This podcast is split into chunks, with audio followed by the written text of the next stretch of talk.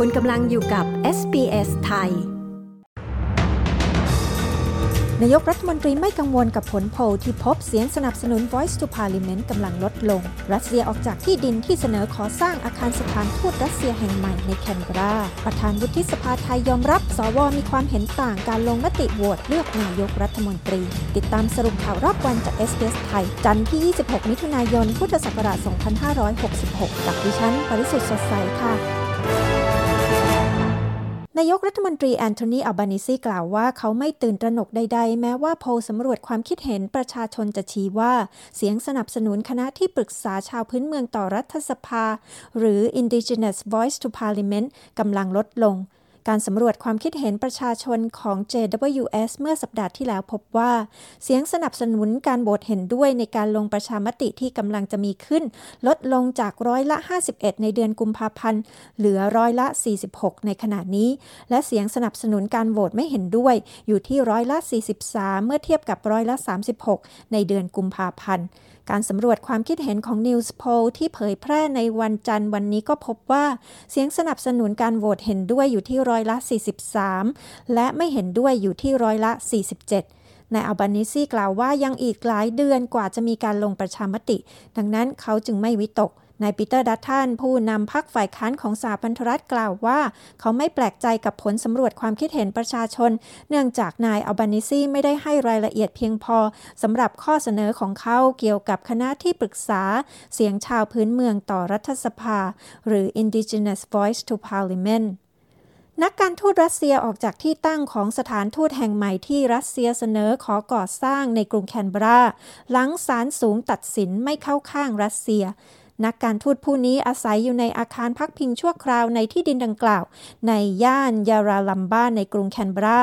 ก่อนหน้านี้เจ้าหน้าที่ทางการทูตรัสเซียยื่นคำร้องต่อศาลสูง โต้แย้งกฎหมายที่เพิ่งผ่านการอนุมัติ ให้ยุติการเช่าที่ดินผืนนี้ของรัสเซีย ซึ่งตั้งอยู่ใกล้กับอาคารรัฐสภาสหพันธรัฐ ด้วยเหตุผลความมั่นคงของชาติ แต่ศาลสูงได้ตัดสินว่า ไม่มีเหตุผลสมควรที่โต้แย้งข้อกฎหมายที่เพิ่งผ่านการอนุมัตินี้ นักการทูตรัสเซียจึงได้เดินทางออกจากที่ดินผืนดังกล่าว นายกรัฐมนตรีแอนโทนีอัลบานิซีกล่าวว่ารัฐบาลก็ไม่ต้องการให้ประเทศอื่น ใช้ที่ดินผืนนี้ด้วยเช่นกันสำนักงานสถานเอกอัครราชทูตรัสเซียในปัจจุบัน ซึ่งตั้งอยู่ในย่านกริฟฟิธทางใต้ของกรุงแคนเบรานั้นไม่ได้รับผลกระทบจากคำตัดสินของศาลสูงนี้ ออสเตรเลียส่งความช่วยเหลือเพิ่มเติมอีก 110 ล้านดอลลาร์ไปยังยูเครน ความช่วยเหลือในรอบนี้จะรวมถึงยานพาหนะเพิ่มเติมอีก 70 คัน ที่จะมีทั้งรถบรรทุกหุ้มเกราะด้วย นอกจากนี้ยังรวมไปถึงปืนใหญ่และเครื่องกระสุน นายริชาร์ดมาลส์รัฐมนตรีกลาโหมของออสเตรเลียกล่าวว่า แม้ว่าความขัดแย้งระหว่างยูเครนกับรัสเซียนั้นจะห่างไกลจากออสเตรเลียในเชิงภูมิศาสตร์ แต่ก็ยังคงเกี่ยวข้องกับออสเตรเลียอย่างมาก เนื่องจากปัญหาในยูเครนคือเรื่องความศักดิ์สิทธิ์ของกฎระเบียบโลก ออสเตรเลียให้ความช่วยเหลือทั้งทางทหารและมนุษยธรรม แก่ยูเครนรวมทั้งสิ้น 790 ล้านดอลลาร์นับตั้งแต่ยูเครน ถูกรัสเซียรุกรานตั้งแต่เดือนกุมภาพันธ์ปีที่แล้วนายมาลส์กล่าวว่าเขาคาดว่าความขัดแย้งระหว่างยูเครนและรัสเซียจะยืดเยื้อ แต่ออสเตรเลียจะให้ความช่วยเหลือตราบเท่าที่ยังพอทำได้ที่เมืองไทยนั้นทิศทางการโหวตเลือกประธานรัฐสภาและการโหวตเลือกนายกรัฐมนตรีดูจะไม่ราบรื่นนัก ล่าสุดประธานวุฒิสภาออกมายอมรับ สวมีความเห็นต่างในการลงมติเลือกนายกรัฐมนตรี นายพรเพชรวิชิตชลชัย ประธานวุฒิสภากล่าวว่า รัฐสภาได้เตรียมความพร้อมในงานรัฐพิธีเปิดประชุมรัฐสภาในวันที่ 3 กรกฎาคมนี้แล้ว ซึ่งจะมีขึ้นที่อาคารรัฐสภาแห่งใหม่ ในวันดังกล่าวจะมีสสสวและ คณะทูตานุทูตอีกกว่า 200 คนเข้าร่วม ส่วนการจัดการประชุมเพื่อเลือกประธานสภาผู้แทนราษฎรที่ทำหน้าที่ในตำแหน่งประธานรัฐสภาด้วยนั้น จะมีขึ้นในวันที่ 4 กรกฎาคม ซึ่งจะเป็นการลงคะแนนแบบลับสำหรับการโหวตเลือกนายกรัฐมนตรีที่ตามรัฐธรรมนูญต้องใช้เสียงสวในการโหวตด้วยนั้น นายพรเพชรคาดว่าการลงมติของสว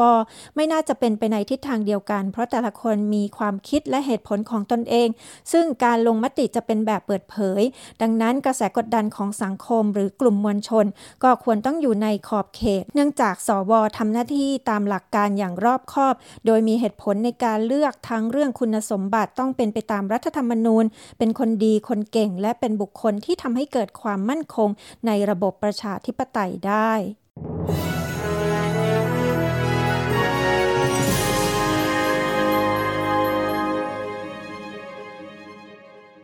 ที่อัตราแลกเปลี่ยนเงินตราระหว่างประเทศวันนี้นะคะ 1 ดอลลาร์สหรัฐแลกเป็นเงินไทยได้ 35 บาท 26 สตางค์ 1 ดอลลาร์ออสเตรเลียแลกเป็นเงินไทยได้ 23 บาท 53 สตางค์ 1 ดอลลาร์ออสเตรเลียแลกเป็นเงินดอลลาร์สหรัฐได้ 67 เซนต์ค่ะ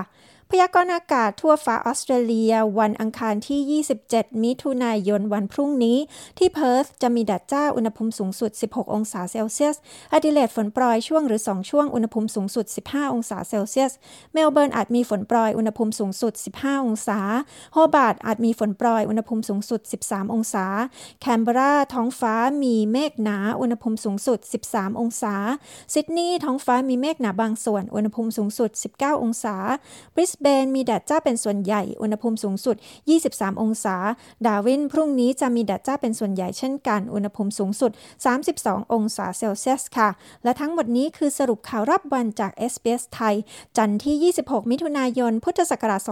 2566 ดิฉัน ปริสุทธ์สดใส รายงานค่ะ